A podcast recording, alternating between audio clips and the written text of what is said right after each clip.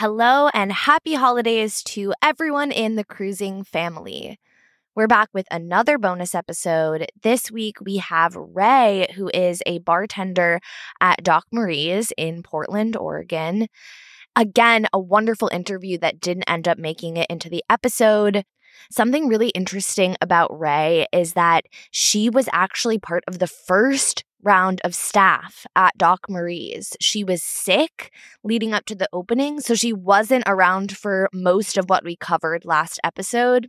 But then she also was the only person on staff to stick around after the opening and and I think she has a lot of really valuable things to say.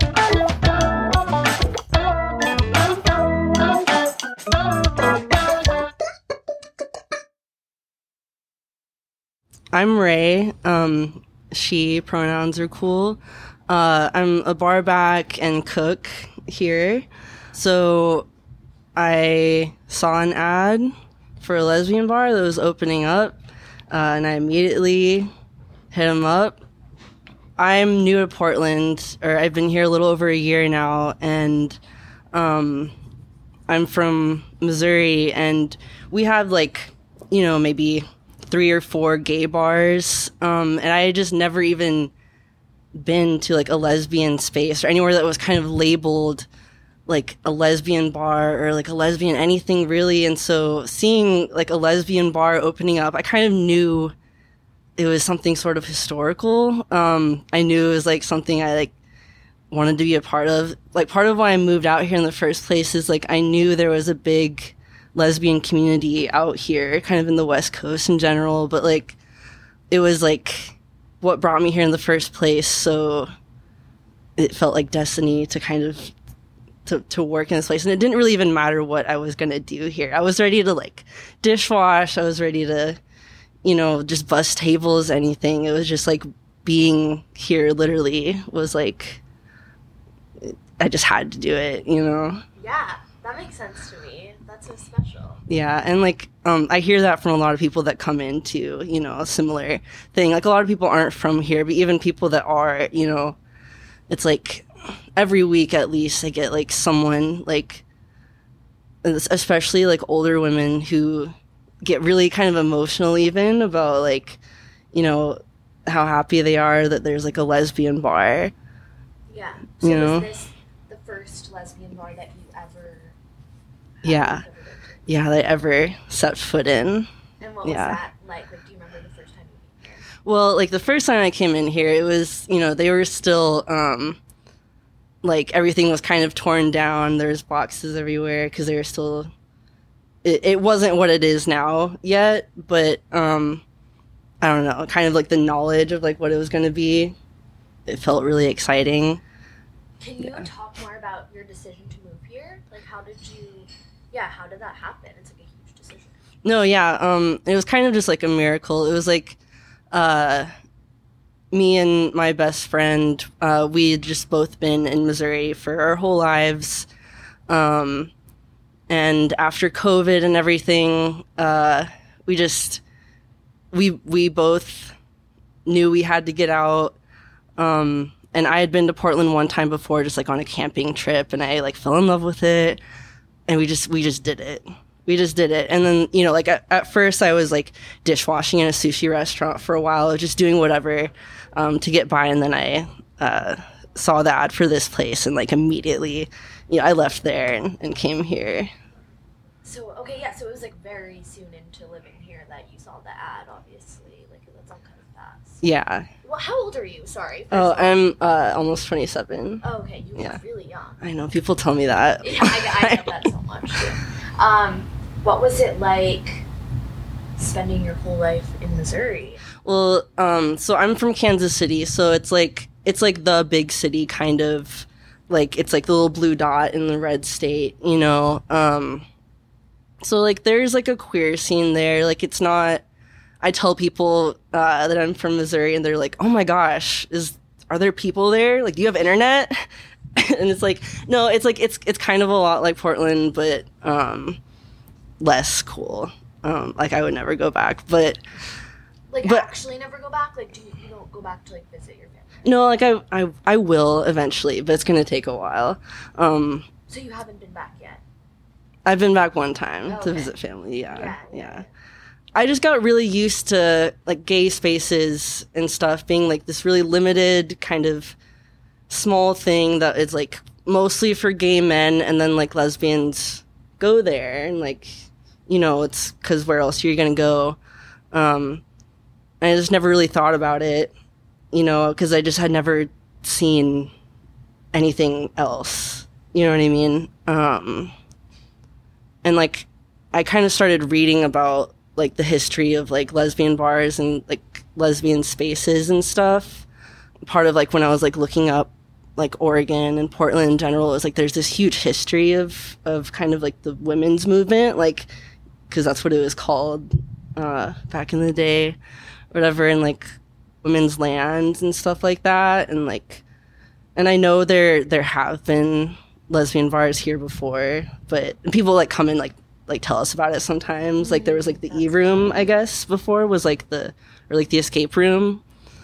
Yeah. So when did you start researching and like realizing that there was so much more outside of Missouri or Kansas City? I don't know, like it's been a long time, honestly. Like I've been kind of like I- I've kind of had this like fantasy of of moving out here for you know like since I was like maybe in high school even like I came out um in like freshman year and I was like one of three or four gay kids that were out in my whole school.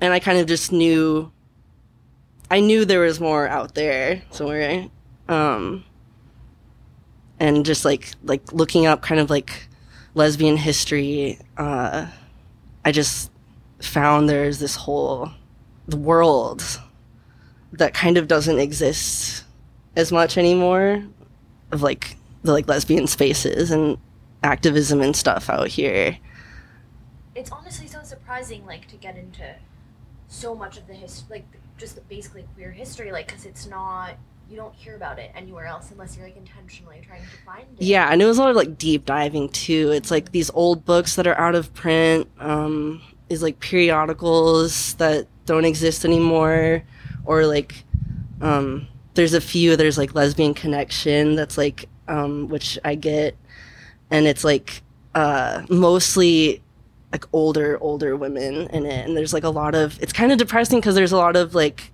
like half the book now usually is like a little magazine and half of it is like um the like memorials or whatever for like you know women who died because it's like that's how like the community you know it's it's like sucks to say but it's like dying you know or it felt like it was i don't know i felt this really strong urge to like like be a part of the the young people like reviving it or like like that's part of why I like have kind of made it a point recently to really like clearly like openly identify as lesbian. Like like I'm a lesbian capital L like instead of you know like queer or you know gay is cool too whatever. But I think like it's kind of like when you create a lesbian space and like you see other people like embracing like the lesbian identity it kind of makes space for more people to feel comfortable in that you know what i mean? Like i don't know if i would have felt as comfortable doing it if i didn't see other people you know really like embracing that. And like i think that's some like if i were like here and i saw that there was like a lesbian bar that opened and there's like lesbian meetups happening here i would maybe be like oh lesbian lesbians you know it would kind of like that spark that like maybe lesbians are are not just like this outdated thing Yeah. Interestingly enough, like you didn't really talk that. I feel like we're in our research for the second season, like hearing a lot more, talking a lot more about like the use of the word lesbian and like and just yeah, you're just you're the second person that in our in our like beginning of our interviews that has talked about that too, like a young person like wanting to really strongly wanting to identify that way. It's re- we're definitely gonna like get into it. Yeah. yeah So all this stuff that you're saying, like lesbian, the lesbian connection in women's land, like you found all that all on your own, but like you're not just like an avid cruising listener that knows like the stuff that we've covered, right? No, no. Like I found your um, podcast because I was just like looking up um, like lesbian podcasts and stuff. I was just trying to find more because I have this dream of kind of starting my own like I don't know podcast or publication or something. Um, but yeah, that it was like way after. Um, so I, and it was cool to to see that. I was like, it's kind of one of the things that I don't know. I see things and I get hopeful that it was like, oh, it's not just like me and a couple other weirdos like being so like gung ho about lesbianism. You know, it's like like we're all kind of doing this. Yeah, there are a lot of us. Yeah. Maybe not enough, but Mhm. yeah. That's really cool. That's like so awesome to hear. That's exactly what I want is for someone to be like lesbian podcast. That's them. literally what I. It was Yeah. like. I mean, if we ever have a budget to hire a researcher, you're first on the list. Yeah. Like, you're awesome. That's, just like so cool that you're like for yourself. You're doing all the research that we're we are already do, that we're doing as well. Yeah, because there's so much stuff that like um, I feel like we're kind of like recreating or like we're like trying to reinvent the wheel a lot of times when I see like I don't know like like people my age and stuff and like the queer community like and like even like conversations that we're having and like kind of like even the fights that that the queer community has it's all this stuff that like when I I like like looked into it and it's like we've been having these like conversations forever. Like we've been like talking about this stuff for so long and like nobody knows. Like nobody unless you like really like dig deep into it you would just never know. Yeah. Yeah. I don't want to um like get too much in the weeds on this because I because you were around from the beginning, so you obviously like were here for all of the uh-huh. internet drama is the key word. Uh-huh. Like every time I say internet drama, Yeah. while covering companies. But um, can you talk about like your decision to stay and keep Mhm. working here? Like how how did that all happen for you? Like yeah, that you're still obviously very loyal to. Yeah, yeah. Well, when I first even just like applied here, um, I kind of saw it as something like bigger than kind of any of us, like kind of even bigger than Olga, like bigger. You know, it it's you know, kind of a symbolic thing, even. Um, I don't know when when all the like drama happened. I kind of I stay off social media for the most part. Like I find it uh, like a pretty toxic kind of place in general. Um, but I did like I just kind of did like a cursory glance, like saw like what people are saying, and like before anything even really happened, there were just some people who kind of seemed to be like ready to like look for for anything wrong, which I thought was really like weird. I don't know, and I think that's kind of maybe sort of a Portland thing, even also. Like I hate to make that stereotype, but like I think sometimes people out here just are get really excited about a cause um, sometimes. And so then like when when all the drama happened, I kind of I wasn't like fully there for a lot of it. And like I was sick for like the opening night. Um I hadn't really like gotten to know any of the the people. But the whole thing seemed to happen really fast and it seemed to kind of just multiply really quickly from people who weren't there um, from people who just kind of like saw something and wanted to jump on it. Like they saw something quote unquote problematic and were like, this is something I I can get mad about, you know. Um, and it was like really confusing to me, honestly. It was something. It's like I'm not. It, I hadn't ever experienced anything like that, especially like back home. I had never seen anything like that happen. I don't know. I think I saw like a lot of like misdirected anger and like confusion.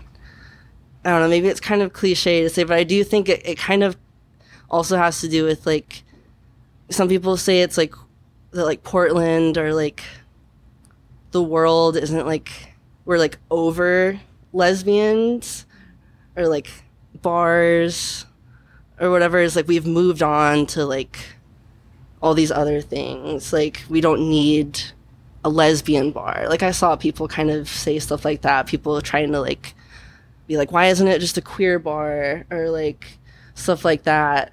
Um, and it was hard not to like separate that from from kind of like the the drama. You know what I mean? Um, but I saw it. I was like, this is creating like a lesbian space, a lesbian bar. I felt like was like more important, even if there are like problems or like, you know, I think it it is worth it to like put in effort to like make a lesbian space good. Yeah. You know what I mean? Yeah, like you're on the other side of it. Like you're the the person that was like, okay, like I'm gonna stay and make this better. Yeah. Like That was my immediate instinct was like, okay, well, I want to, yeah, I want to stay and like see this through. And like, I don't want to like jump ship and abandon it because I'll like regret it forever if I like left the only lesbian bar in Oregon. You know, yeah. like, yeah. So what was it like in the aftermath of that? Like kind of everybody getting back on track and like more people being hired and like reopening. What was that experience like from the inside? Well, honestly, it felt like um, it was like the air had cleared. Like starting back up again, it felt like a whole new place, honestly. And I was really, I was like worried coming back in. You know, I didn't, I had no idea what was gonna happen or like what was going on, really, or, or like how the public would react. You know, I wasn't sure exactly like what people's perception of was of this place and i was like really like pleasantly surprised it was like i really love all my coworkers um i think we like lucked out and found like a really cool chill staff like we all hang out outside of work we like laugh and joke all the time yeah it was like a total reset What kinds of changes were there after? kind of everything. I don't know. Like we got like a whole new menu. Like I'm obviously was like the only one that was still here. There was like a You lot. the only one. hmm So it's all new people. Yeah. And then was there a difference in like like sort of s- steps of service like that aspect of things, like the way that things were being run? Well, we only had the one day with that whole the other staff, and there was a lot more people too. Which now we have like a a pretty cozy um, little staff, and we I think we do well. Um, Can you talk a little bit more about what what it means to now be in this space all the time? The the biggest lesbian space really that you could be in around here. What's that? Yeah. So I know it sounds kind of corny, but um, it feels magical to me. Um, like I'm not just saying that. Like, um, I mean, you're beaming right now talking about it. yeah, because I really, I, I'm like, I don't know. I hate working. You know, like anyone else. Like, um, but like, it doesn't feel like a normal job exactly. Um, just like the people that come in here, um, knowing what we're doing like makes it feel more like a purpose. Like it's like a it's like creating something. You know what i mean? Um like i know that if i wasn't working here i would be here all the time. Like and it's a really kind of a lot of times it's really quiet it's really like cozy like intimate here like it's not exactly like a popping club and I think people really like that because it's kind of just a place to exist in. And like I see so many like first dates here. And I also see like like a lot of older women like coming here and gathering kind of like groups. Um you know, I'm in like meetups and stuff. I try to keep up with like what's going on in like the lesbian community around here and like I see women kind of just meeting up anywhere they can. And like now this is like a dedicated space for that. Like it's not just like, oh, we're gonna find somebody's house or like some random place to be. It's like we're gonna go to the lesbian bar, of course. You know, which is Yeah. crazy. It's like crazy. Yeah, and it's It's like- crazy. Like you moved here thinking that there w- weren't lesbian bars here. Yeah. and then, but it was And then there was. Yeah, yeah, that's so awesome. That's really. Thank you so much for for like talking about it and all of that. Like, I'm just very glad that we we snagged you last minute. Yeah, totally. I was sorry. I was excited. I know I get I get like uh I don't know, all woo about it, but it's how I feel.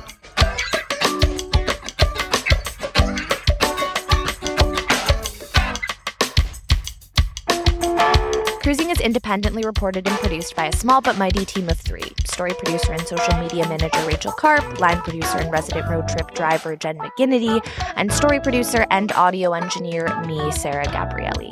Our theme song is by Joey Freeman. You can find more at our website, cruisingpod.com, on social media at cruisingpod, and at patreon.com slash cruisingpod. Listen to Cruising wherever you get your podcasts.